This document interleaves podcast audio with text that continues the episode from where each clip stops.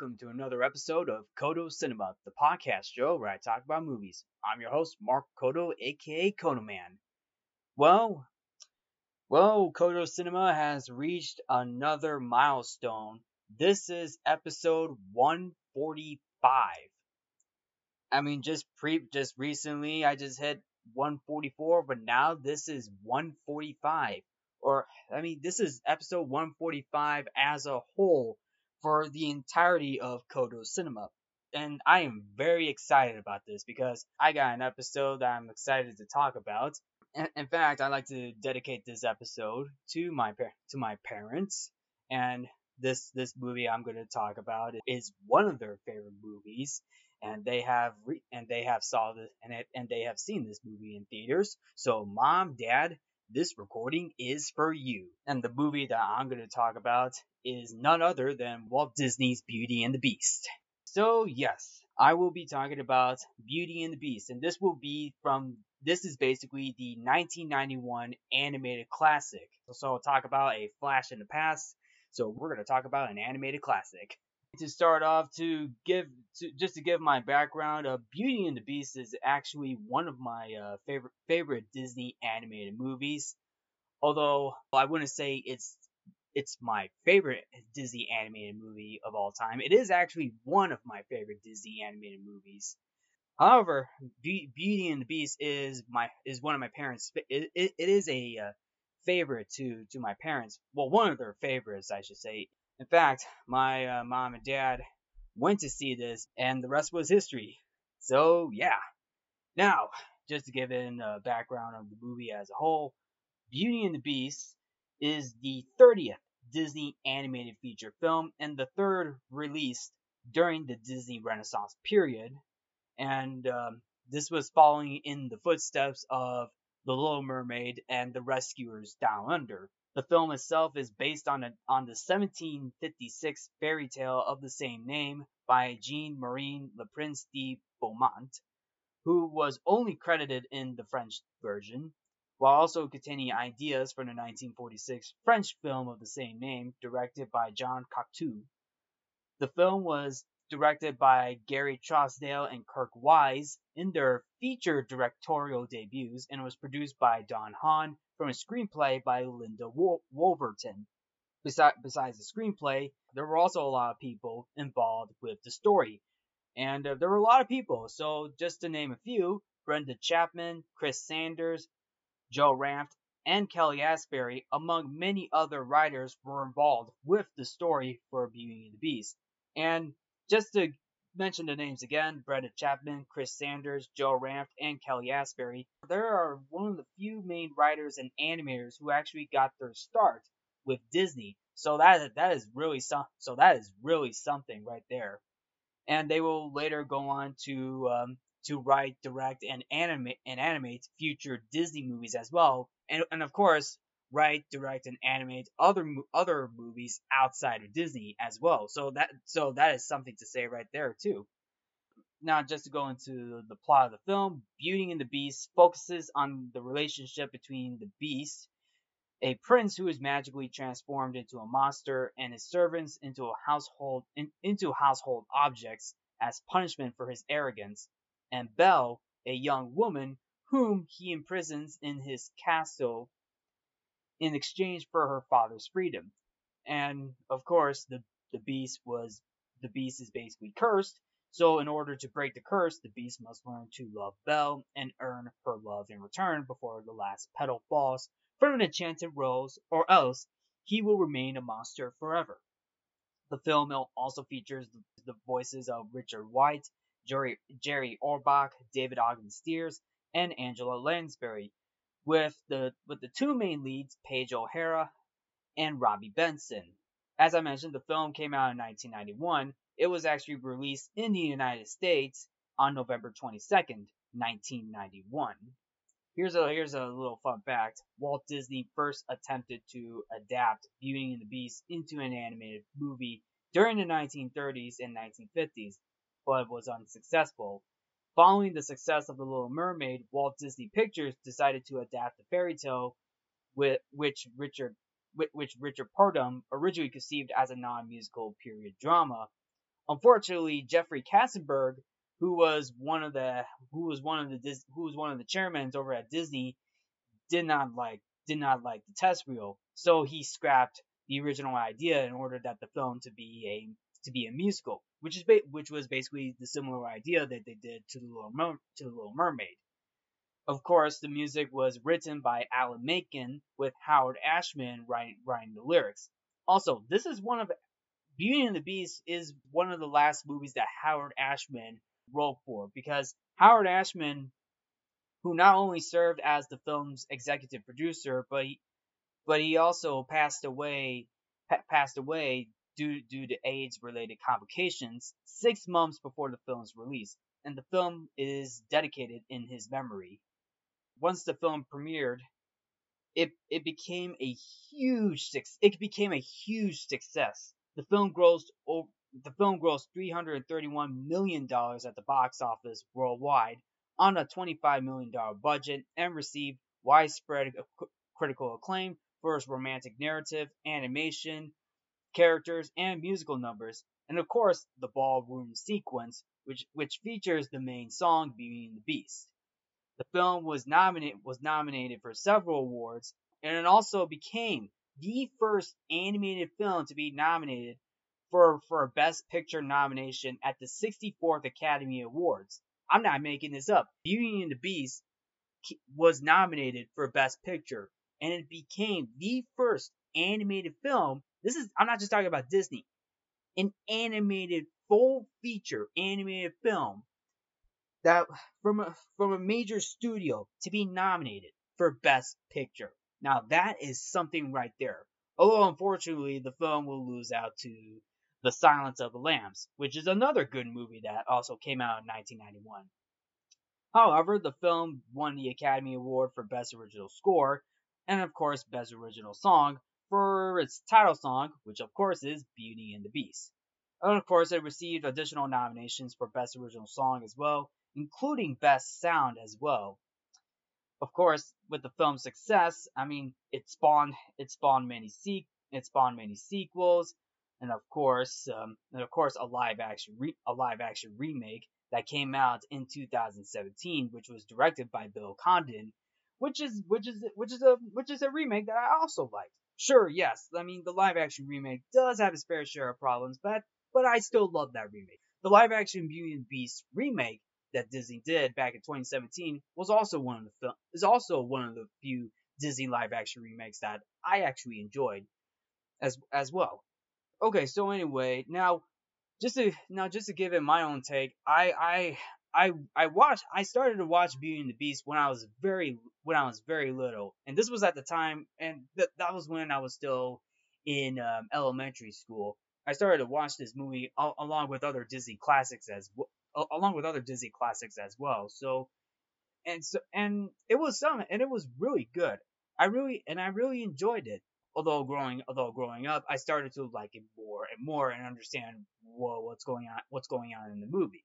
And then, of course, diving into what what was being shown in the movie, it is really, it, it really does hold up. And what I didn't really know, and what I didn't notice about this movie was it actually it, it now it it not only features some of the actors that I didn't recognize, but when I was little, but growing, but growing up, I recognize them now.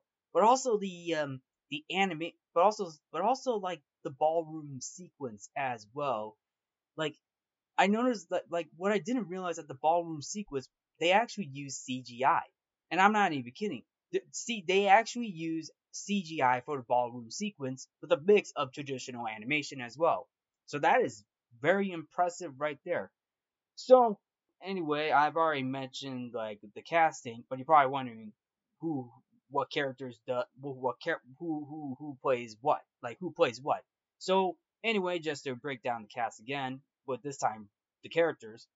Paige O'Hara voices Belle, Robby Benson voices the Beast, Richard White plays Gaston, Jerry Orbach as Lumiere, David Ogden Stiers as Cog as Cogsworth, and then Angela Lansbury as Mrs. Potts, and of course we got Bradley Pierce as Mrs. Potts' son, Chip, the little tea, the little teacup.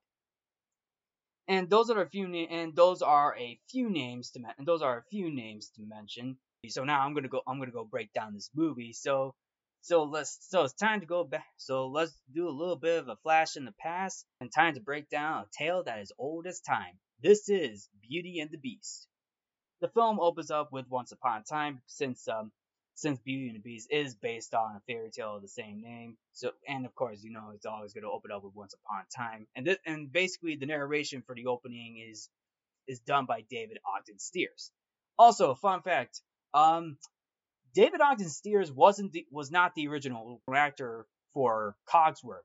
The original act, uh, John Cleese was one of the original actors who was going to voice Cogsworth. Cogsworth is basically the clock. It's basically, it's basically the clock in this movie. Unfortunately, John Cleese turned it down to voice uh, Cat R. Waul in in in an American Tail, Fievel Goes West, which also which also came which also came out in a similar time to uh, to Beauty and the Beast. So anyway, David Ogden Stiers voices Cogsworth and the narrator. So he so he breaks so he basically tell he basically opens up telling the story of the prince. Basically, the prince has uh, everything that he can ever imagine, but at the same time, the prince is spoiled, selfish, and unkind. And and then and then later on then later on in the story, on a on a stormy night, the prince meets um, meets an, an old beggar woman who visits the castle and offers an enchanted rose to a to to the to the prince in exchange for shelter from from the storm. Although although the the the, the, the beggar woman tell, tells the prince do not be deceived do not be deceived by uh, old looks, but of course the, the prince being a um, being a self being a self being as selfish selfish as he is, he refused. He refused and turn and turns the woman away. However, later on, she reveals her identity as an enchantress. So, and to the princess, and to the surprise of the prince, he tries to beg her. He, he tries to beg for forgiveness. Unfortunately, it was too late. And and uh, the enchantress transforms the prince into a beast and his servants into household objects. And of course, the curse was put put onto the castle. So the castle was based. So the castle was once a beautiful, elegant, a beautiful, elegant castle into a to an eerie, gloomy, spooky castle. Well, on the outside it may seem pretty cool, but on the inside, oh trust, oh trust, oh trust me, it is pretty spooky in there. Well, for for the film, I should say.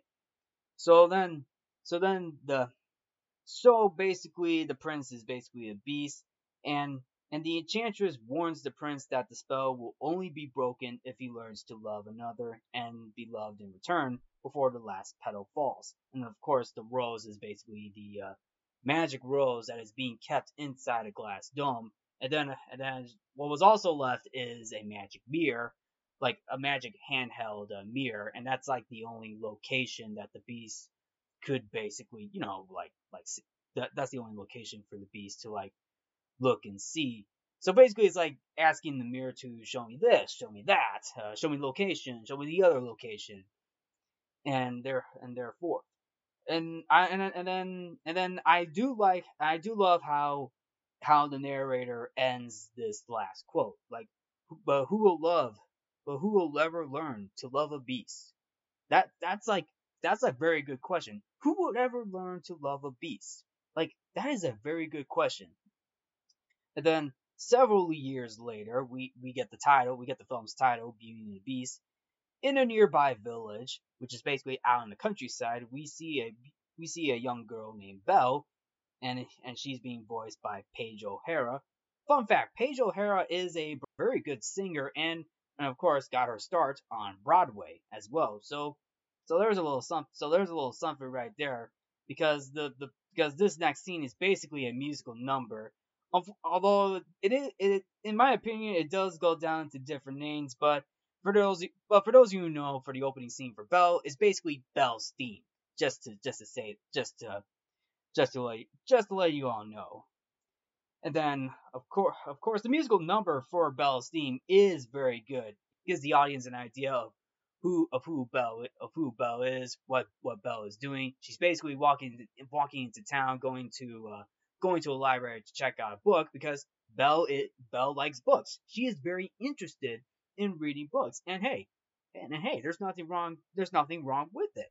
Although of course the the townsfolk, the whole the townsfolk is basically wondering what's up with Belle. What's with what's with Belle reading a book? What's the, what's the point of that? Although it's very unclear. Though it's very unclear, but I guess you can probably figure that figure that out. That hey, Belle likes to read books. But of course, the musical number keeps going on and on. I mean, this is because, well, you have Alan Menken and Howard Ashman doing music, and they do a fantastic job with this, with with the musical number for that. So then later, so then later on, uh, Belle, later on, Belle runs into runs into a handsome-looking fellow named Gaston. Gaston is voiced by Richard White, and Gaston is basically Gaston Gaston's basically the, the Disney villain for for this movie. Gaston's a narcissist is basically a narcissist and a hunter who wants to marry Belle because of her beauty. Hey, they didn't call hey they didn't call the title Beauty and the Beast for nothing.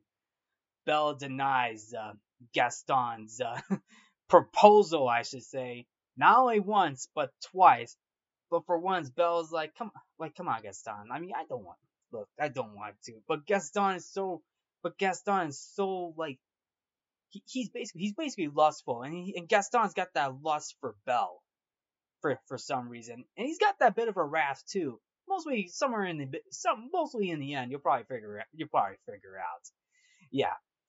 Of course, uh, of course, Gaston's got a little sidekick named LeFou, who's basically the comic, who's basically one of the few comic relief sidekicks in this movie.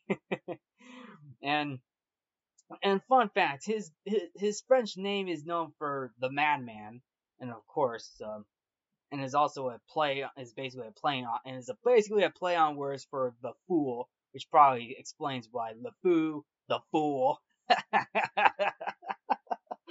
LeFou's being voiced by Jesse Corti, and I'll be honest with you, I mean, as, as and I'll be honest with you, LeFou is probably my uh, probably one of my favorite uh, fun, favorite side villain characters in this movie because LeFou is basically one of those like little uh, little little side little villain sidekicks that gets you know probably get, gets a lot of funny moments and foolish moments too if you know if you know what I'm saying.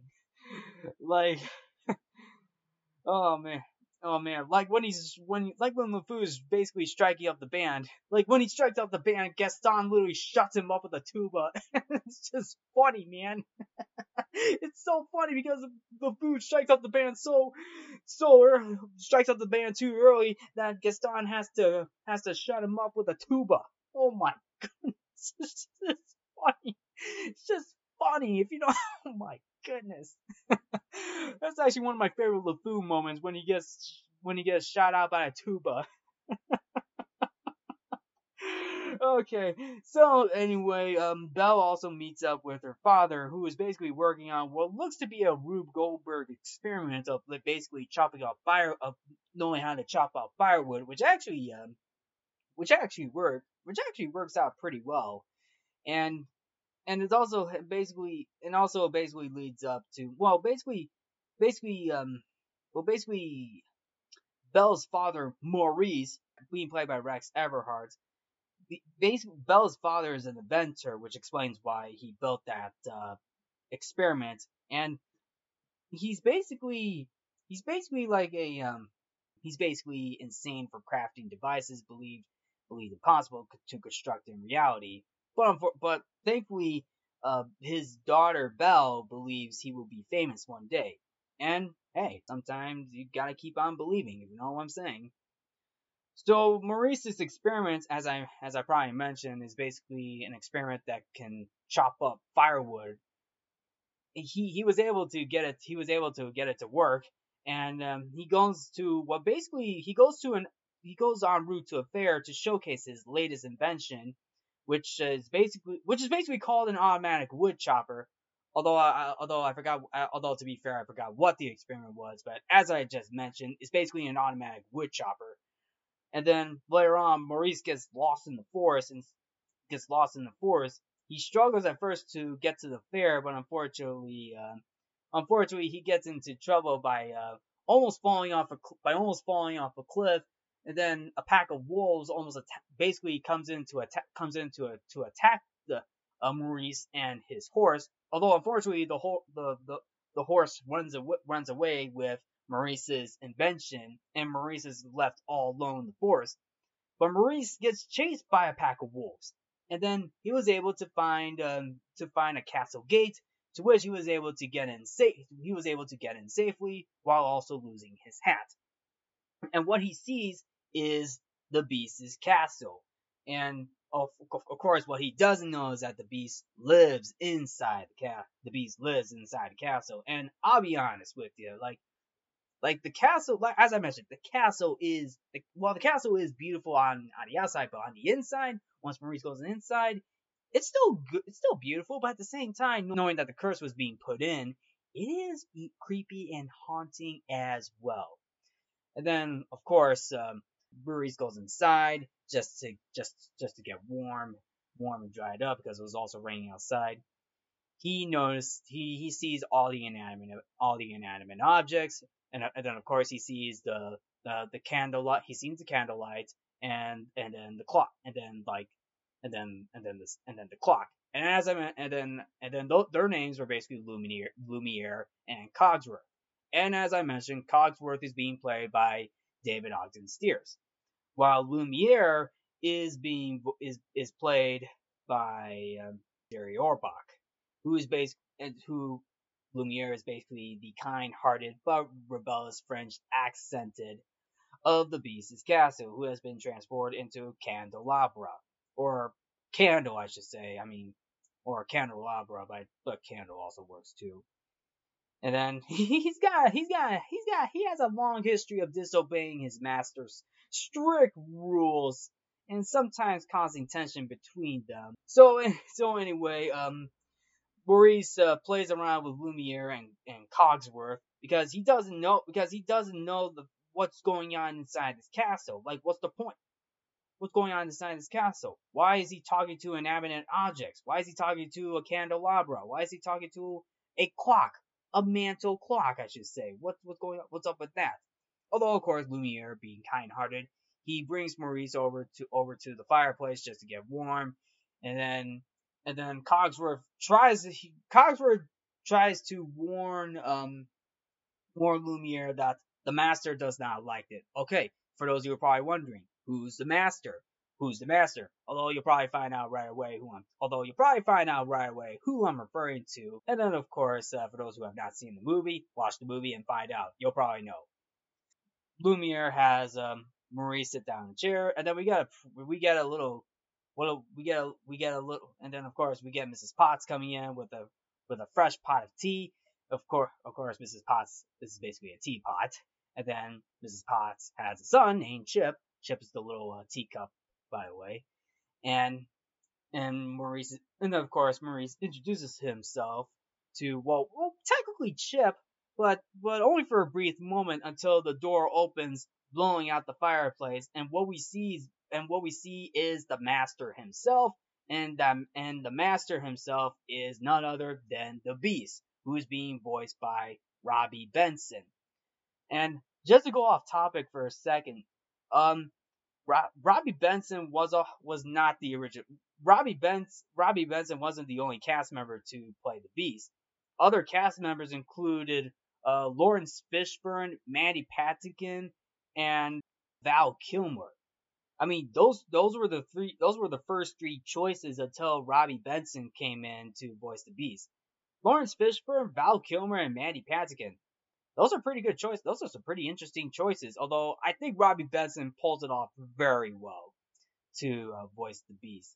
Like he comes in, he comes in that room scaring everybody. Everybody in that room is trying to help Maurice. Maurice is also petrified and scared to know what's to like know who who's this who is this de- who is who who is this monster coming in? Who's this demon?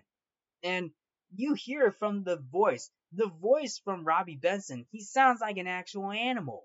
Like not just an well, actually not just an animal, but a literal monster as well. And of course, uh, Lumiere tries to let uh, tries to tell the beast. Lumiere's like, uh, master, uh, this gentleman, he was lost in the woods. And then the beast roars, roars at him. He doesn't want to hear about it. Cogsworth tries to explain, he tries to stop Lumiere, but though, of course, he he get although he roars at Cogsworth as well. Until the beast finds Maurice sitting in the chair, and the beast was like, in, in an angry fashion, he he he asks Beast, "Who are you? What are you doing in this castle?" Like like the beast thinks that Maurice is a stranger or or or which who now who is basically turned into a prisoner. I mean, Maurice meant no harm. He was just trying to find a place to stay for the night. And then of course the beast is like, "Oh, I'll give you a place to stay." Then the beast takes Maurice up to a prison cell in at the at the top of the ta- at the top of the tower.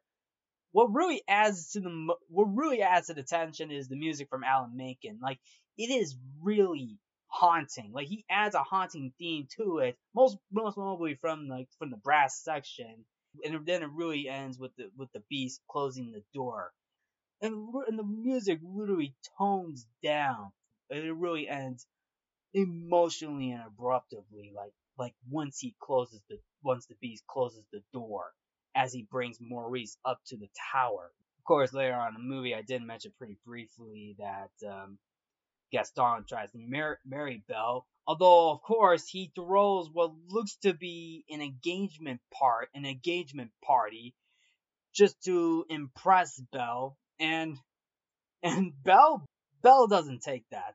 She, doesn't even take it. Like, come on. I mean, do you think Belle's gonna say yes to that?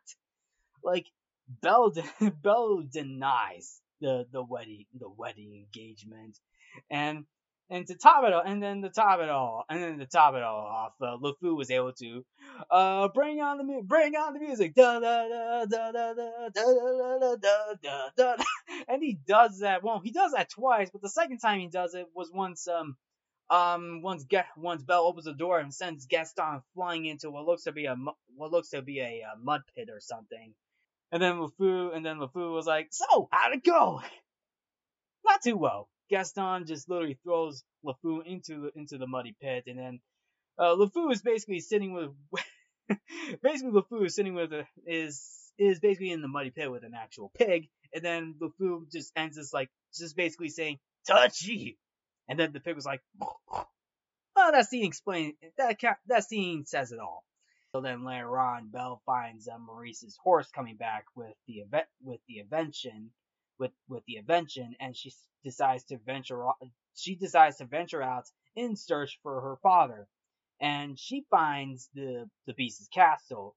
So she goes so she goes in she she goes in wandering around until she goes all the way up to all the way up to the top of the tower and she was able to find her father Maurice. Unfortunately, what she doesn't know is that somebody else is up in that tower with them. And that would be the master himself, the beast. So the beast comes so the beast comes in, scares Belle. She's wondering she's she's wondering what's going on. Who am I talking to? Who who who who who is who is this person I'm talking to? Well, the beast the beast introduces himself as the master of this castle. Now, what I really like about that scene is is the light is the lightning technique. Sure, it's a traditional animated movie, but at the same time they were able to use some special effects and light and good lightning tricks to it. Like the beast is in shadow. He's in he's base he's in the shadows while Belle is in the light. Like it shows you that you're seeing Belle, but you're not seeing the beast as much. Although you do see the beast. I mean, while you do see the beast, but very but but rarely. You don't really see him as much until he steps into the light. But before that, um, Belle begs the beast to let to um to let the just to like ex- to make a trade, like to let Maurice go, like like she like she wants like she's wondering why did why Maurice is up there, like but the beast tells him like well, your fa- like the father should not have trespassed in this should not have trespassed in this castle. But Belle Bet tells the beast that the, her father could die because her father is ice cold. Like his hands are cold. He's not even, he's not even warm because he's up in this very cold tower in a prison cell. Like he's cold he's cold as ice. Until then, uh Belle Belle decides to Belle decides to throw herself into into the into the fire and says, "Well, why don't you make a trade? Why don't you take me instead?" And then the beast was like, "You?" And then this gets to a moment where the beast like he realizes that he's that she is making a decision. Like the beast notices something's up. Like she like he realizes that this is a decision and the beast was like, "Wait, you would take his place?" Like he's like he's like it sounds like a, decision he's making. Like like you could hear the tone of the beast. Like he goes from like a, a grumpy from a grumpy master to what looks to be a um to, looks to someone who who almost feels remorseful, like he really wants to like like wait a minute. So you're telling me you want to make you want to take his place? But but the thing is, Belle's father begs Belle, "Don't do this. Look, look, don't do this. You don't know what you're doing." And then and then of course this it finishes off with uh, the Beast telling uh, uh, "Look, I will make this deal, but you will promise to, to stay here forever. And then this next part comes in, is basically Belle asking the beast to come into the light. The beast comes into the light and the music builds, and the music from Alan Menken builds up to the reveal that the beast is an actual monster. Belle is shocked. She is scared. Straight up. Like she she sees a literal monster. She just made a deal with the devil well, sort of, not really, but if you know what I'm saying, this it's like like if you really think about it, it's like she just made a deal with the devil, knowing that she sacrificed, she's sacrificing herself to save her father, and of course the the the, the deal has been made, and this brings Belle this brings Belle into tears. She literally cries, knowing the fact that she just made a decision to save her to save her father. But although unfortunately the the beast uh, takes um, Belle's father Maurice out of the prison cell, I mean Belle tries to say tries to say goodbye, but unfortunately that get that gets cut off because the beast uh, drags Maurice out of the ca- out of the, out of the prison cell, out of the castle, into a what looks to be a uh, weird carriage that that literally uh, that that can literally that automatically takes Maurice into the into the village what is up with that carriage that that the that the beast had? I'm trying to figure out what is up with that carriage. I mean, that's just a little. I mean, this is a little nitpick right there. Like, what is up with that carriage? Did it used to? Did it? Was it? Was it really futuristic, or did it really go by itself? I mean, sure, yeah, it did. Sure, yeah, it did. Once the castle was, was once the castle was cursed, but what about what was it like before it was cursed? I don't really know. So anyway, the beast comes back up to the cell, and then Belle tells the beast like he didn't he that she didn't get this get a chance to say goodbye. And this also leads to another moment where the beast feels remorseful too. Like he just realized that that Belle may never see her father again. And that's really sad. That is sad. Do you realize how sad that is? Knowing the fact that you lose, that, that losing a, a family member like that, you never get a chance to uh, say goodbye, that is really that's upsetting, and and you see that in the in the in the eyes of the beast. Like he realizes that, oh shoot, he realizes like, oh, he, he realizes that what had I done? He just realized what he did. I mean, sure, yeah, he was able to spare uh, Maurice's life, but he didn't realize he didn't think that Belle would never say goodbye to her father. That is upsetting. So the beast with with a little bit of heart, he was able to take Belle to uh, to to a very warm bedroom, and while while going there, Belle sees sees sees a little bit more of the castle. Like like she's still scared. She is scared straight up. Like she notices that this is this this castle used to be beautiful, but now it's haunting, eerie, spooky, and and demonizing too. Like you you see a bit of it. You see some statues of demons out there too, and then and then and then for a moment she even she even she even a tear drops out of Belle. Like she is upset. Like she she just lost her father. But but but the Beast and Lumiere, like Beast takes Lumiere along with along for the for the journey. Like um Lumiere tries to tell the tells the Beast like you know say something to her, and then the Beast is like, well I uh hope you like it here. And then Lumiere is like, come on, keep going. And then the beast, uh, the beast continues on. Well, the castle is your home, so you can go anywhere you want, except for the West Wing. And then Belle's like, what's in the West Wing? And then Beast is like, it's forbidden. So then later on, the Beast was able to um, send Belle into her into her room, and once that is all, all done, like, of course, she she's still upset. She she cries because, like I said, like she's she's in she is she just lost her father like and um she just lost her father at the moment because of what because of the, because of the deal that she made. And it is very heartbreaking too but it was a sacrifice that she made. She made the ultimate sacrifice. And then she made the ult she made that ultimate sacrifice. She saved her father's life even though it's it, even though she may never see her father again.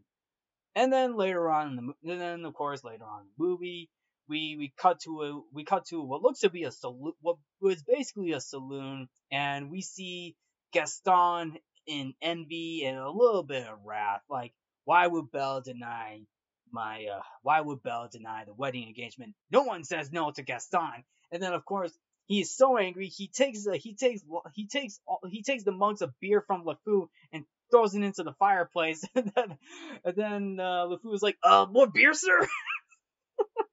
I'm sorry, I had to laugh at that. And then Gaston's like, Gaston's like, "What? Are you? You kidding? Nothing's gonna make me happy."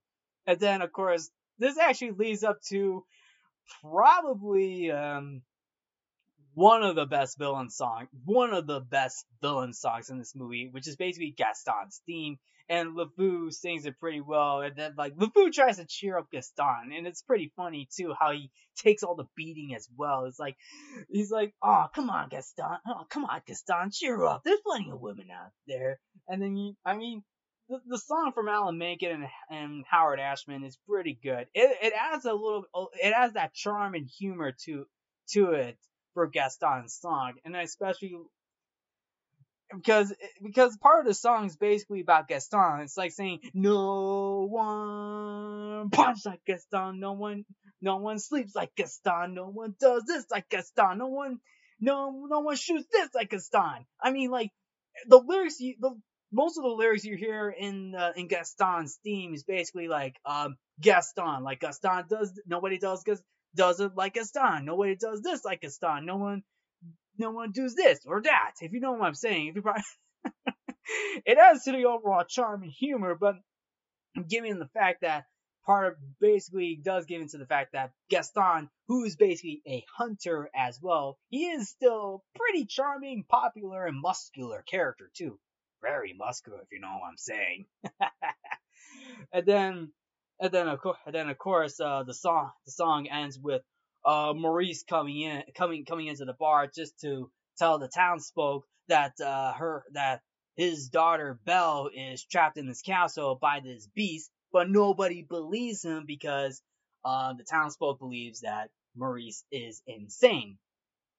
This gives Gaston an idea, like like this this gives Gaston an idea. So what Gaston really does, what what he really does, he talks to this um he talks to this uh, he talks to the to the warden of the town's insane asylum and the uh, the warden the warden uh, I don't I, I don't really remember I can't pronounce his name but I'm just gonna call but he's but he's basically the warden of the town's asylum and he's being he's voiced by Tony Jay and Gaston makes a deal with this guy that um, he he well, well before he makes the deal, he tells the guy that um, that uh, Belle's fa- that father Maurice believes that that Maurice is that Belle is trapped up in this castle with this beast, and then the the warden was like, well this this uh, well Maurice is harmless,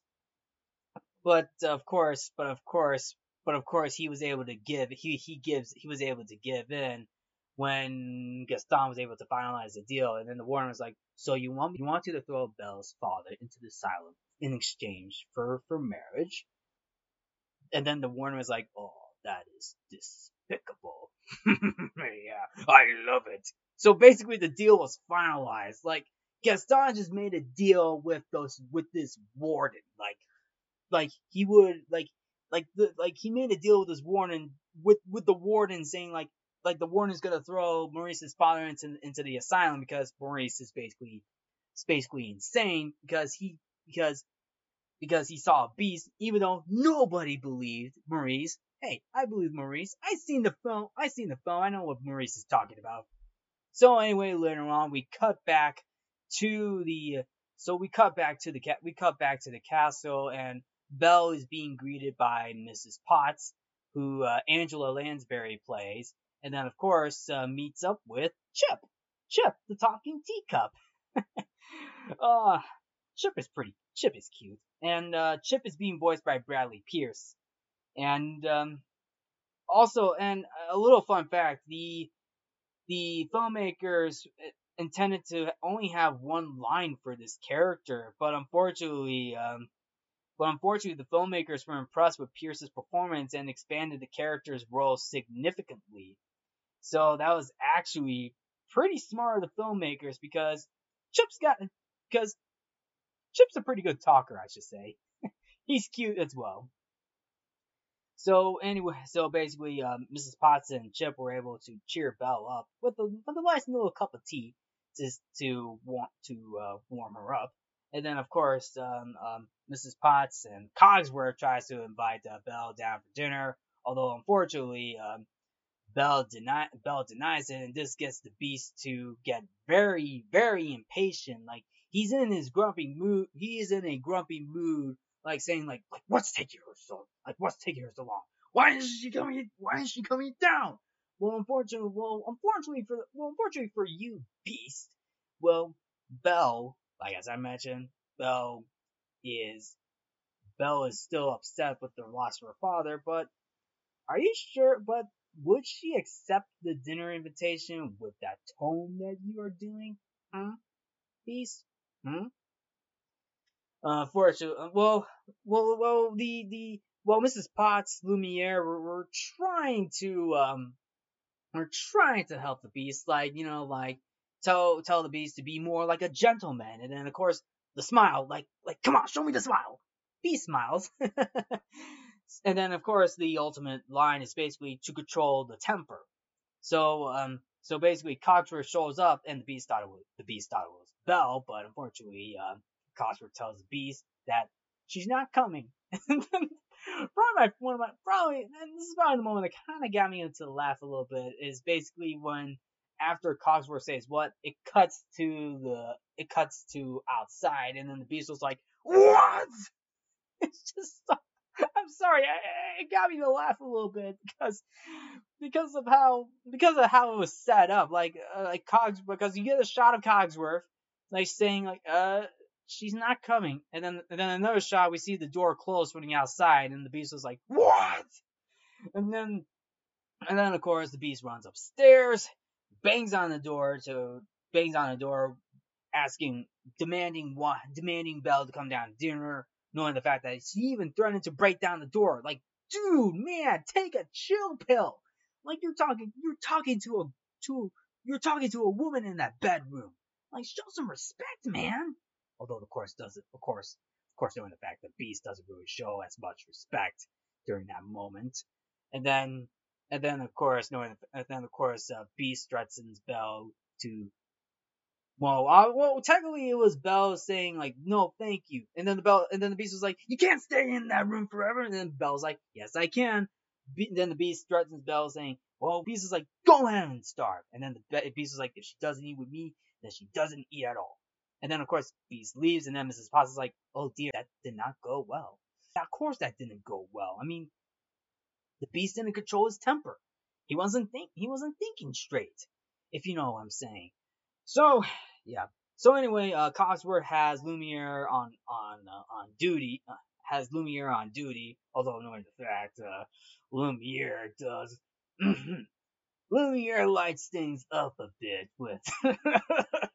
he lights things up a bit with uh, a certain duster, certain French female duster, if you may, if if I if you may. but of course, um, uh, Beast goes goes into the West Wing, basically mad, basically mad at himself, and then he he t- he lifts up the mirror and says, "Show me the girl." And then he realizes he looks in the mirror and Belle is talking to what looks to be a wardrobe. Oh, of course, uh, of course, all the inanimate objects in the castle is alive. So, and then the beast is basically, and then the beast realizes that that Belle doesn't want to get to know him, doesn't want to get to know the Belle doesn't want to get to, but doesn't want to get to meet the beast. Well, technically he did. Well, technically she did meet the beast, but have a conversation with the beast, have a full on conversation, getting to know each other. And then the beast is like, oh, what's the point? It's hope. It's. I mean, you you see that remorse inside the beast. Like, yeah, he's a brute, but you do see that bit of remorse. Like he just realized, like, what have I done? Basically, it's like he's in this what have I done moments right now. And then, of course, you do see the uh, a petal from the rose falling down, knowing the fact that, yeah, the beast is screwed. So then later on, Belle sneaks out of the room. Lumiere is basically, uh, what looks, Lumiere light, heats, the, Lumiere lights it up by, um, making out with a, uh, French female maid duster. And then Lumiere is like, oh my goodness, oh my goodness, she has escaped! So then Lumiere, so then uh, Belle goes downstairs, be, goes inside the goes inside the kitchen because uh, Belle is hungry. And then uh, Mrs. Potts, and then of course Mrs. Potts shows up. We get Cogsworth and Lumiere. Lumiere even introduced, even Lumiere and Cogsworth introduced themselves to uh, to to Belle. And then, uh, then of course, what what leads up is to a very to a classic musical number, "Be Our Guest," and it's a very it's a very fun musical number. Like it was it was a, it's a nice fun it is a fun musical number. Like it really it really just it's just basically it's just well the song speaks for itself. Like it's elegant, colorful, and energetic.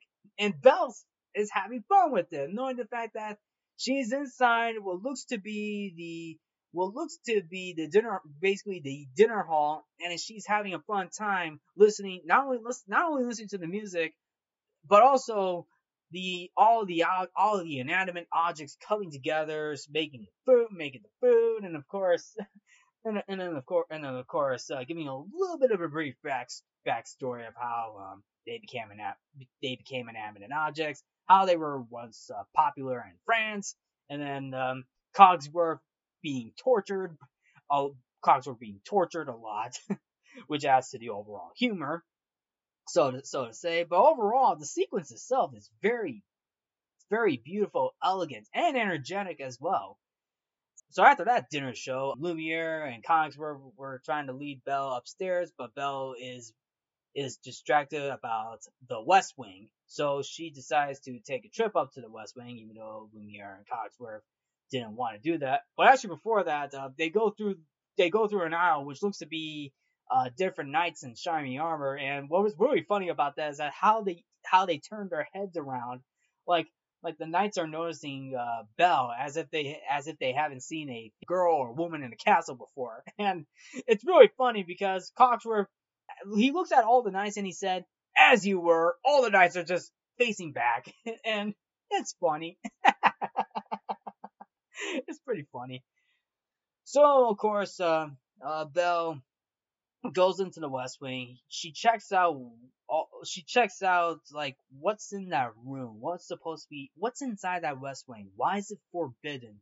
Until she know. Until uh, she until she notices the the rose, and then we get to see why she's not allowed in the West Wing because uh, the beast pops out of nowhere, which actually turns out to be the beast's room, and the beast covers up the covers up the rose because uh, Belle takes the, the glass case off the off the off the rose, and the be- and then the beast threatens Belle, scares Belle out of out of out of his room, like like like like no, not knowing what Belle was going to do. Like Belle has no idea. Like Belle has no idea what. Like Belle has no idea what what she was to do. She wasn't to do anything. Like, come on. I mean, come on. Why why did the beast scare her like that? She wasn't to do anything. She wasn't to. She wasn't to do. She wasn't to do anything. She was wondering what's up with that rose. And then, I mean, I mean, obviously, we know what was up with that rose. And then, and then, and then, of course, like as I mentioned, like she run, and then of course uh, the beast, the beast is so angry he forces her to flee the castle. Even and of course you get another why what have I done moments because the beast just scared, just scared Belle because the beast scared Belle away, and and like I mentioned, another another what have I done moment, and then we get we get the we get the music from Alan Menken like like as Belle goes down as Belle goes goes down the stairs and I like that, and it's actually a pretty interesting moment too. Like the violin, you hear like the string section doing like the like it's basically Belle going down the stairs, and I like that moment, and that's a very very nice little touch to nice little touch ability to it because Belle is running away from the cat. Belle is running away from the castle, like like she leaves with uh, Maurice's horse to get to get out of this um, to get out of this castle, but unfortunately she gets ambushed by a bunch of wolves. Like yes, the wolves come, the, the pack of wolves come back again. Although this time, like, uh, this time they have Belle, the, the wolves have Belle cornered. Like, like, let's be, and I'll be honest, she did pick up a good, pretty good fight. Like, she was able to wipe out a couple of wolves, but unfortunately, they got her cornered. They got her cornered until the beast pops out and, and fights off all the wolves. Like, like, dude, dude, this is where the beast has a bit of a change of heart. Like he is the he is protecting Belle from the wolves. Like he gets out of his comfort zone, fights off every single wolf. Like like he's just basically telling he's just basically going out there saying he's he's basically like you want her then you gotta get through me. So yes, he fights off all the wolves, although he does get injured on he gets he gets a bloody he he gets although he gets a few he gets some he gets he gets cut on his arm so basically multiple scars on his arm. And Belle was able to attend to the beast's wounds although of course the beast uh, is so angry at the fact knowing the fact that yes it hurts because because he's injured. He he got he's got multiple scars and cuts on his arm. And and then and then we get this, and then the argument comes in saying like the beast is like, if you haven't run away, this wouldn't have happened. And then uh, Belle's like, well, if you haven't of me, I wouldn't run away. But and then the, and then the beast is like, well, you shouldn't have been in the West Wing. Belle finishes off with say, Belle finishes off by saying, well, you well you should have well, well you should learn to control your temper. That was the last line. So technically, Belle wins. Like Belle knows what's up. Like the beast, like like the be like the beast needs to learn how to control his temper, and of course, he, um, of course, uh, Belle was able to attend to the beast's wounds and says thank you to the beast. Says says thank you to the beast for saving um for saving Belle's life, and then the beast says you're welcome, and then that was it. That was it. Like knowing the fact that um yeah, that was basically it. That was basically it. So basically the tides have turned.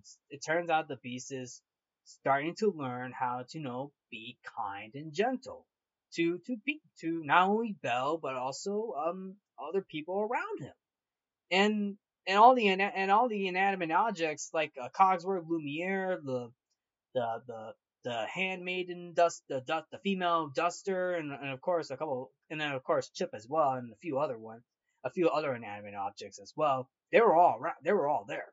They were they were all there seeing this. And then later on, and then later on, we see we see Maurice about to um about to go back to the castle to find uh, Belle, which also leads to uh, Gaston and LeFou breaking into Maurice's house to find Be- Belle and Maurice, but unfortunately they're gone. And then Gaston leaves LeFou at the house. Well, not inside the house, but at a snowbank in the house. In, in the house, and he leaves with the warden, and then LeFou's all alone inside a snow inside a, a snowbank, and LeFou is like, ah, nuts! And then an entire snowbank falls on top of him, and he turns into a snowman later on. I hope that wasn't the idea for Josh Gad to play LeFou in the live action remake, because knowing the fact that Josh Gad was Olaf, the snowman, in Frozen, I hope that wasn't the idea for um, for the casting choice of LeFou, Josh Gad for LeFou in live action Beauty and the Beast. I hope that wasn't the case. Just saying.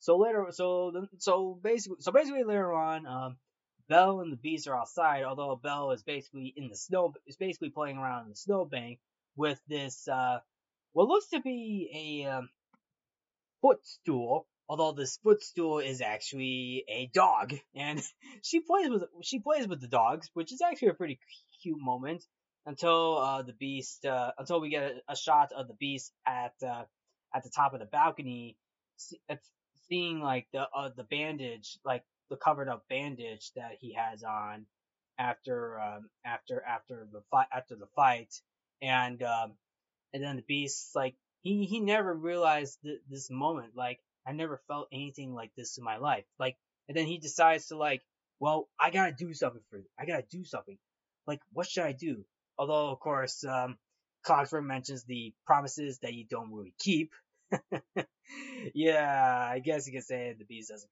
keep too many promises. So Lumiere comes in and, and says like, no, no, no, no, no, no, no, no, no, no, no. It has to be very special. So the Beast decides to give Belle his library, and what I mean by library, I'm talking about his all like the books, like a, an actual library of books. And because Belle likes books, she loves it so much, and it's and it's like the moments like he realizes that this is this is amazing. Like she likes this, like because it's a library full of books, and Belle loves books. And then we get another, and then later on we get another musical number where um, uh, Belle and the Beast are basically thinking about like each other, like like the Beast is thinking of like what's up with uh Be- the Beast is thinking like okay uh there's something up with Belle. Then we get Belle saying like oh, there's something up with this beast. Like knowing the fact that the beast was was being rude, being mean at one point, but somehow turns out to be turned out to be nice. Like he's starting to learn how to be nice in front of others. And this is like when she, they were starting to feed the birds because they were because the beast and Belle were feeding bird seeds to the birds, and and it's a very cute moment too as they are starting to learn as they start to connect with each other more and and of course a little bit of a snowball fight as well, which is very funny at the time, which is very funny. And then and then later on, and then later on we get, and then later, and then of course later on, uh, all the inanimate objects are basically having a conversation, knowing that uh, basically having a conversation like, okay, we're gonna have, we're gonna set up this beautiful date, we're gonna set up this beautiful date night for for both the Beast and Belle, and then Cogsworth tells everybody their assignments. Of course, everybody leaves because who wants to listen to Cogsworth? Nobody even listens to Cogsworth anyway. Which actually leads up to another musical number that was actually cut from the the original release, and it's actually called Human Again, but it was actually restored later on in the in different in different re-releases on uh, on DVD. And uh, this this was before the um, this is before and this is before uh, Belle and the Beast are um, are going on their first date. To just to just to say, and and then of course, and then I mean, obviously, obviously with the song "Human Human Again," it's just basically all everybody in the castle singing how how how they'll be human again once um, uh, Belle and the Beast were, are able to love each other. Like if they once they do that, then the spell is broken. The spell will be broken. That's the goal. That and that's really the goal. It, like like like that's like that's the goal. If the beast and Belle learn to love each other, then the spell is broken. And I love how that musical number really sets that sets that mood as they're as they're cleaning up the ballroom for for a beautiful dance. So then so then we lead up to what is actually, in my opinion, the best scene in this movie the entire the the dance sequence, and this is basically with with the theme song itself, Beauty and the Beast, which won the Academy Award for Best Original Song, and It is beautiful. It is a beautiful song. Like the music from Alan Menken and How Alan Menken and Howard Ashman, they really, they really went out strong with this one. Like, like it is a beautiful, beautiful musical number. It literally adds into the overall, it adds into the overall tone. Like it is a beautiful, like of how, of it adds into the overall beauty and nature to the song and it, and it fits well with the scene as uh, Belle and uh, the Beast are eating dinner, and then leading up to leading up to the ballroom sequence, and and the entirety of that scene, and the entirety of that sequence, it's all CG. It's basically CGI. They literally add CGI to it. And that was actually amazing. And it's really amazing too. Like, like like first time around, you don't really see like first time around, like like you like the first time around when I saw that for when I saw this movie for the first time, like it's it's beautiful. Like I, I don't have a pro- it's it's literally beautiful and I like it. But what I didn't realize growing up and learning more about this movie is that that CGI that that CGI was added to this movie, and it was used and was not only used with computer generated imagery, but it was also used, but it was also composite again. It was also composite using Pixar's CAPS. And knowing what CAPS is, it's basically computer animation production system, which is basically a digital scanning ink paint and composite and comp, comp, and it's basically a a uh, it's basically a digital scanning ink paint among many other different hardware softwares developed for Disney by Pixar.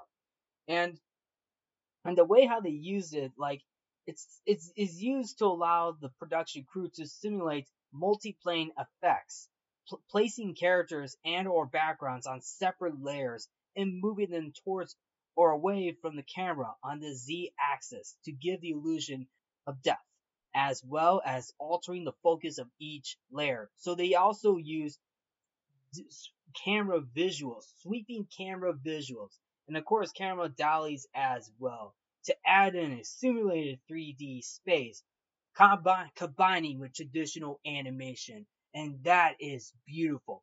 It literally holds up to this day. Like, like, and, and it's not even the first time, uh, uh it's not even the first time, it's, it's not even the first time, because, um, uh, the rescuers down under also use a similar the similar technique as well. The same can be said with the Little Mermaid and and of course the Great Mouse Detective as well.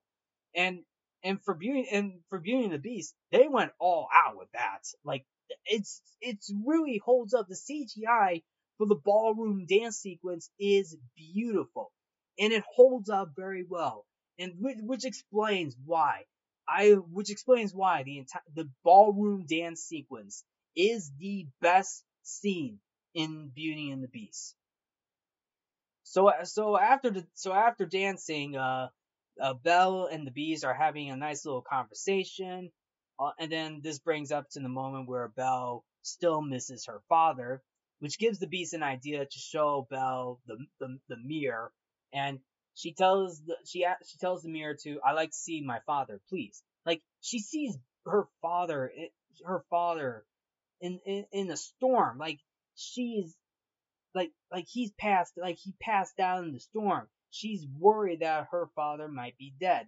So Belle decides to uh, well actually the beast was able to free Belle and Belle leaves to to rescue her father. And she was able to find her father and bring him back and bring and bring and bring him back to the house. But unfortunately, what Belle doesn't realize is that LeFou is uh, that LeFou is a snowman himself, and he he sees the and he spies on it too, and he's like, "Oh, they're back!" LeFou LeFou goes back to Gaston. Be- Belle and Maurice were able to see each other for the first time in forever, and of course, and of course, a stowaway hat, a stowaway appears. And who's this, who's the stowaway, may I ask? Well, it turns out to be Chip because uh, Chip sneaks off and he, he he was wondering, Belle, why did why did you leave? Why did you leave? Like, why'd you leave? Well, well, she has to rescue her father, of course. And then, and then, of course, even the other, op- even the other objects like Mrs. Potts, Cogsworth, and Lumiere, um, they were like, he let Belle go? But what about the spell? How like how is how is the spell gonna be broken? Although of course like the love is there, but he, the like Beast was able to learn to love again. But unfortunately, you know, the spell like Belle has to love him in return, has to love the Beast in return.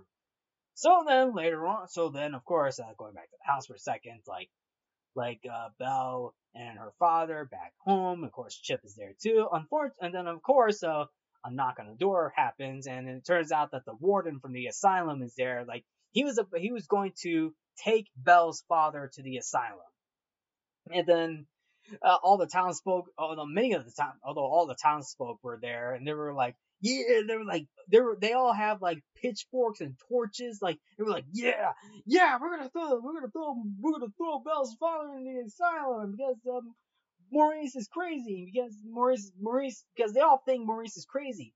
Unfortunately, he's not even that crazy. Come on, guys. Like I said, I seen the movie. Maurice has seen the beast. And then Belle steps in. Belle steps in, tells the townsfolk, "My father's not crazy, and I can prove it." And then he, she holds the mirror and set, and literally shows everybody the beast. Every, and all the townsfolk were like, "We're like, what? The beast is real? Is he? Is the beast dangerous? Although Belle's like, no, no, no, no, no, no, no, no, no, no, no, no, no, no, no, no, no, listen, listen, I was able to, t- I was like, no, no, the beast is kind and gentle. He's not what he seemed to be. Until Gaston steps in and is like, if I were you, I'm pretty sure you have feelings for this beast. And then, and then, and then of course, and then of course, like, the Gaston believes that the beast is a monster. Of course, the beast is a monster, but Belle does not see that anymore because the beast was able to learn to love. And then Belle calls Gaston a monster. Belle calls, calls Gaston a monster. Oh no no no, not a monster, the monster, because Gaston, the villain himself, is is the the villain himself is the monster. Yeah, and then this gets Gaston to to get so wrathful, like he literally takes the mirror from Belle, literally warns the people, saying, "Oh, you're she's crazy as the old man," and then like he goes out, he, he literally tells the townspeople, like, like, this beast will come after you tonight. I say we kill the beast! So, so this leads up to another musical number, which is basically Kill the Beast. And, oh my goodness, like, I can't tell which villain song from this movie is the best. Uh, Gaston's theme or the Kill the Beast. I can't tell you which one's the best. I say it's a tie, but I say in my opinion it's a tie, but hey, um, Hey, but hey, it's your call. So this leads up to basically um, Gaston leading uh, leading a mob up to the Beast's castle because they're gonna kill the because they're gonna kill the Beast. It's in the it's in it's in, it's in the song. It's the title of the song itself. You know what I'm telling you, talking about. Like they're gonna kill. They're they're like they're gonna go kill the beast. Belle tries to stop them. Is like and Belle and Gaston's like, well, if you're not with us, then you're against us. So so they threw. So Gaston throws Belle and Maurice inside uh, what looks to be the basement of uh, of the ha- of the of the house, and then and then all the, the townspeople were, were marching over to the castle with guns, knives, torches, pitchforks. LeFou and Gaston leading the way, and then and then of course Chip was able to use uh, Maurice's invention. That I can't believe that came back. I can't believe that came back into the fold. and it was able to um, break the door open. It was able to chop the door open. uh, so funny, man. Come on, so funny. and I like this moment for Chip after he he used the invention, and he was like, "You guys gotta try this." Oh, oh, you, oh, oh, we will eventually, Chip. But you did. You did, Chip. You were able to cut it open. You were able to chop it open. So anyway, once so anyway, uh, once the mob were able to get to the castle, even all the inanimate objects no, noticed every noticed it too. Like Lumiere was like, "Sacrebleu, we got a huge mob coming by. We got a huge mob coming by." So um, so basically, once everybody was there, uh, all, all the objects were basically acting casual, I should say. and then uh, this leads up to a brawl, a brawl in the castle where everybody is fighting all the inanimate objects, like, like, like, like we get one of the mob, one of the mob members getting hit in, hit in the head with different pots and pans. One guy getting getting a getting his face stuck in a, stuck in a mop, like he's getting his getting his face washed up. And then some and then some dude gets eaten by a treasure chest.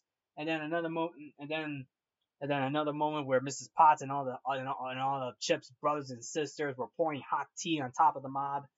And then this leads to another moment. This leads to another moment where the war wardrobe turns one of the guys in. Uh, well, I guess the moment speaks for itself. But um, but also um, LeFou almost melts uh, a Lumiere.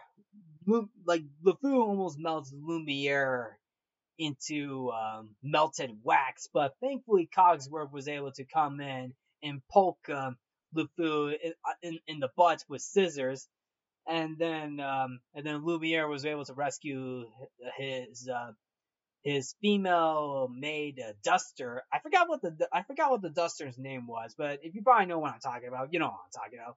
Talking about because this guy was uh, this guy was uh, pulling off the feathers of the duster, but of course Lumiere burns the guy, burns the guy, and rescues the duster.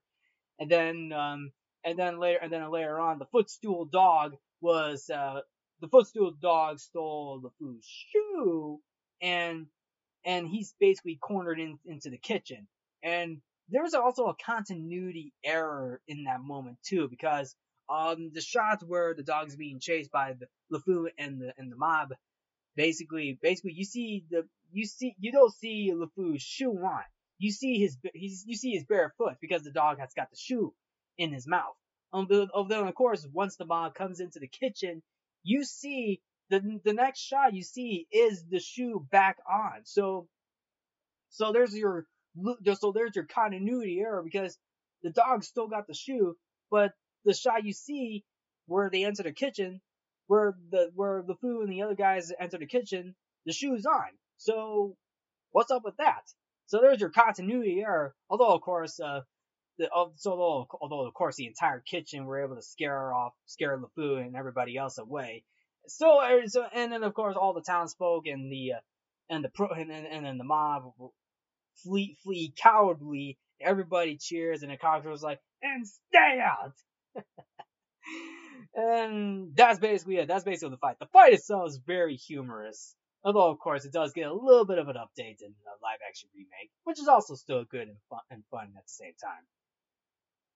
And then this leads up to the final showdown between, um, between Gaston and the Beast. And I will tell you this, like, the Beast is very defenseless at this moment because because the because at the moment where Belle leaves, the Beast is depressed. Like he misses Belle. He missed her, but unfortunately, Gaston literally shoots him. well, Shoots him in the back with an arrow.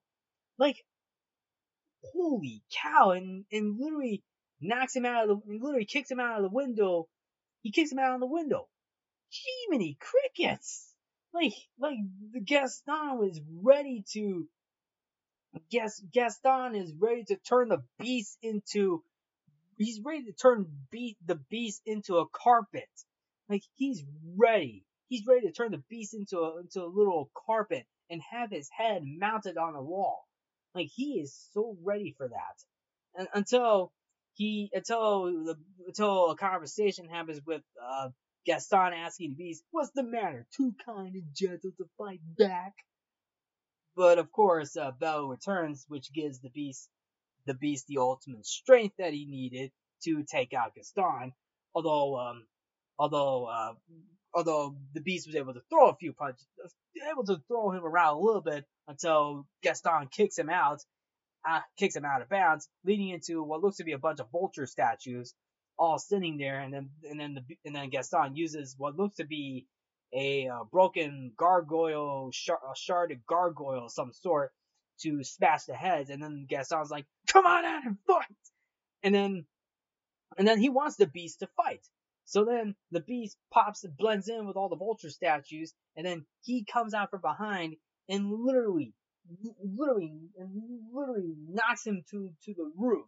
he the beast knocks Gaston to the roof and then the and then grabs him by the throat and then Gaston begs the beast to literally let him go. Like, and I'm not, I'm not talking about let him go, like like let him die. I'm talking about like just like listen, listen, I'll leave, I'll leave, please, I'll do anything. He's dying. This gets in a moment like like the beast was ready to kill kill Gaston, but you know, in a little bit of act of kindness, he brings it back, and then the beast is like, beast tells Gaston to get out, and just throws him off to the side. and then Belle and the beast reconnect again, but unfortunately, Gaston stabs the beast in the back. But unfortunately, Gaston loses his footing and falls and falls off and literally falls down to his demise into a ravine. And then I don't know if you, if you would consider this a fun fact. I don't this I don't think this is a fun fact, but the but at the moment you realize but the but the mo but there is a moment in this movie and if you pause at the moment like at the shot where you see the ravine the background of the ravine there is an extreme close up shot of Gaston's face and what you really see is is his pupil his eye pupils. Like inside his eye pupils are skull and crossbones. Like I'm not even kidding. If you pause at the moment where you see Gaston's face in an extreme close-up shot with the with the background of the ravine, and with the background of the ravine, you see a skull and crossbones inside Gaston's eyes. If the fall didn't kill him, then if the fall into the if the, the if the if go if landing in the ravine didn't kill him, then the fall did. Then the fall did. Like it looks like like you can debate about that all you want, but I'm just telling you that. Like if you pause at the moment, you if you pause at the moment where you see Gaston's extreme close-up shot, you'll see a skull and crossbones inside uh, Gaston's eye pupils. Not even joking. And I'm not I'm not kidding around. I'm not even I'm not making this up. It's it's really true. So anyway, um so anyway, this does lead up to a very sad moment where um, the um, where of course the um, the beast, uh, where of course the beast and Belle have one final conversation, and the beast is wounded. He he he literally like he he is wounded. He and he's having a hard time breathing, knowing the fact that he got stabbed in the back, and the Beast is well happy to see Belle again, but knowing the fact that he he was able to see her one last time, and of course, um, then of course like the Beast dies. Like he was able like like he was happy to see her again one last time, and it's so sad. It's so sad because the, because we see the Beast die in front of Belle in front of Belle is so sad. It's really sad, and the music adds to the emotion as well. Like it's so emotional, and and of course this leads up to the final petal dropping, knowing the fact that it's over. Like it's over. We're never gonna become human again. Like the, the all the all the, all the inanimate objects are not gonna become human again. And then of course, um, Belle professes Belle was able to profess her love to the beast. And she she literally lays by the beast. She literally stays with the beast. Like like she wants to wants the beast back. She wants to see see the beast again. But after but what Belle doesn't is that she professed her love to the beast, meaning that the love came back, like like love in return. Like like the love comes back.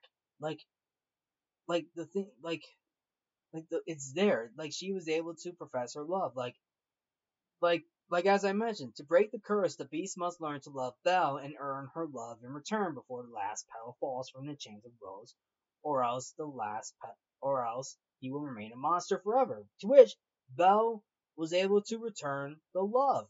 Now they both now they both loved each other. Like the beast was able to show love, and Belle was able to return the favor. Like Belle loves the beast.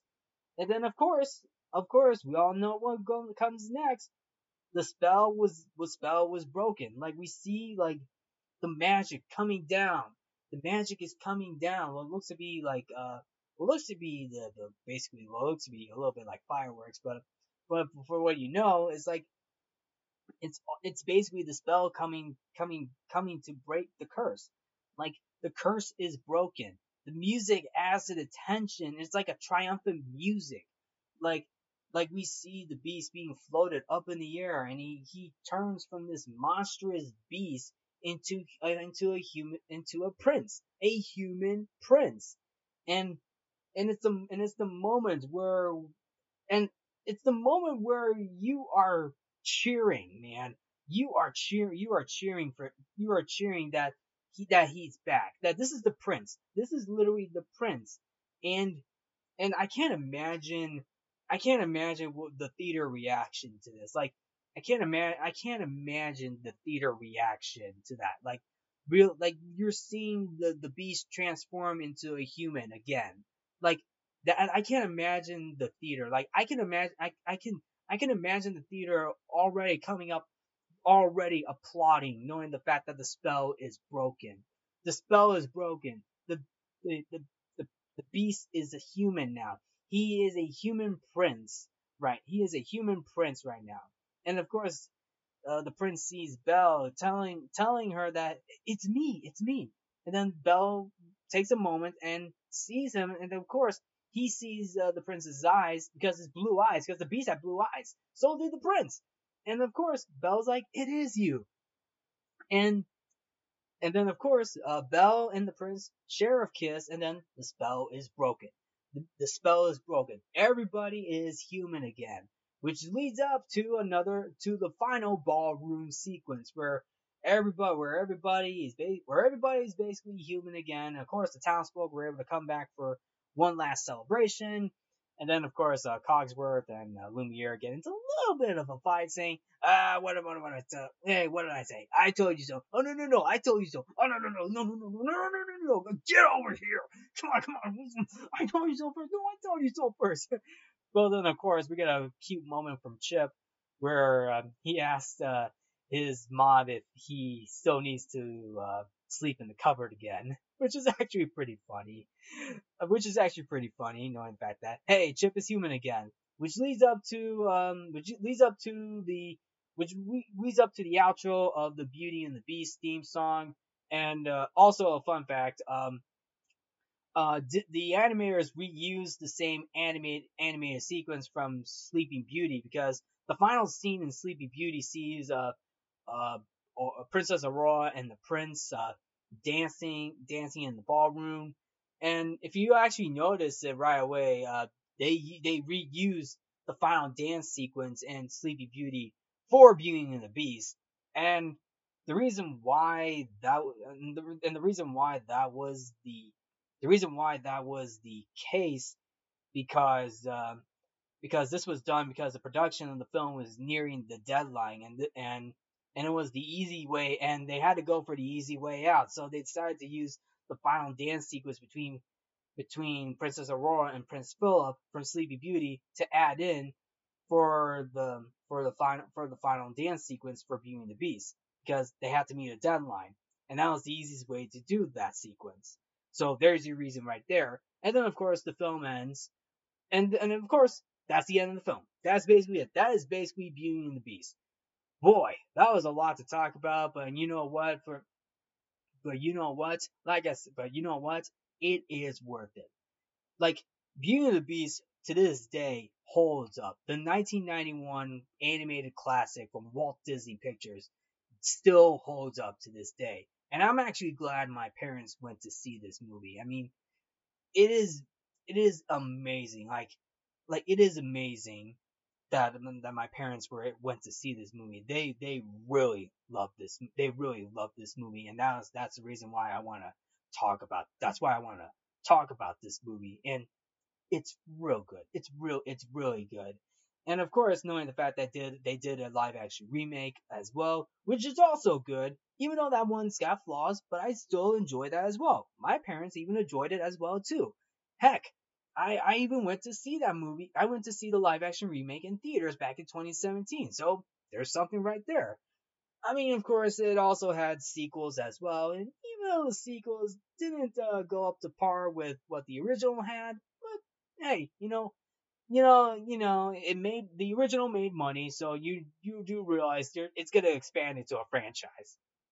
And then of course, and then, and then of course, it is one of the best Disney movies to come out of the Renaissance period. To come out of the Renaissance period, it is real. It, it is one of those films that really redefined the not only the Walt Disney film, the films from Walt Disney animated films, but also um but also but also um, bringing back the Disney vibe as well because in the past Disney the, the Disney films back in the past really struggled to um, capture like the same style that Walt Disney had, but they were able to find their way back, and I'm glad. Uh, uh, I'm glad uh, the animators and people behind uh, Beauty and the Beast were able to bring back the classic Disney vibe to it, and and Beauty and the Beast really really did that thing. I mean, like I said, it it became the first animated film to be nominated for Best Picture, and then and that really is something too. What was not only the first animated film, but it's also the second Disney film overall to be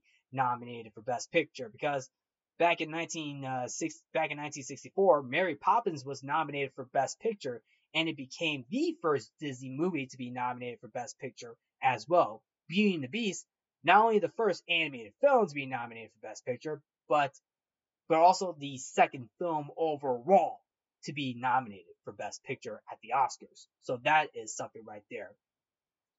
So anyway, that is my uh, take on Beauty and the Beast, and and uh, mom, dad, if you are able to uh, listen to this episode, I hope you I hope you enjoyed this episode as well. If you ever come across this episode, I hope you enjoyed this episode because this recording is for you guys.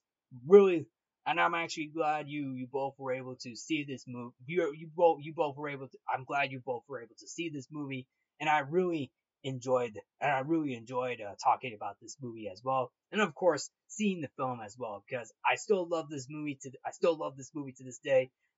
I'm I'm, I'm glad and I'm glad I'm able to record this episode while also while, while also giving while also breaking down this movie as well. So I'm glad that I'm able that I'm able to, to I'm, I'm able, I'm glad I'm able to talk to talk about this movie as well. So so anyway, so anyway, mom, dad, this episode, this recording is for you. That so anyway, that covers this episode episode for not only season five, episode 21 of Codo Cinema, but also episode 145 of Codo Cinema as a whole because we just reached 145 episodes, and that is amazing. So that is something right there, and I'm glad um, I was able to talk about Beauty and the Beast for, for this episode.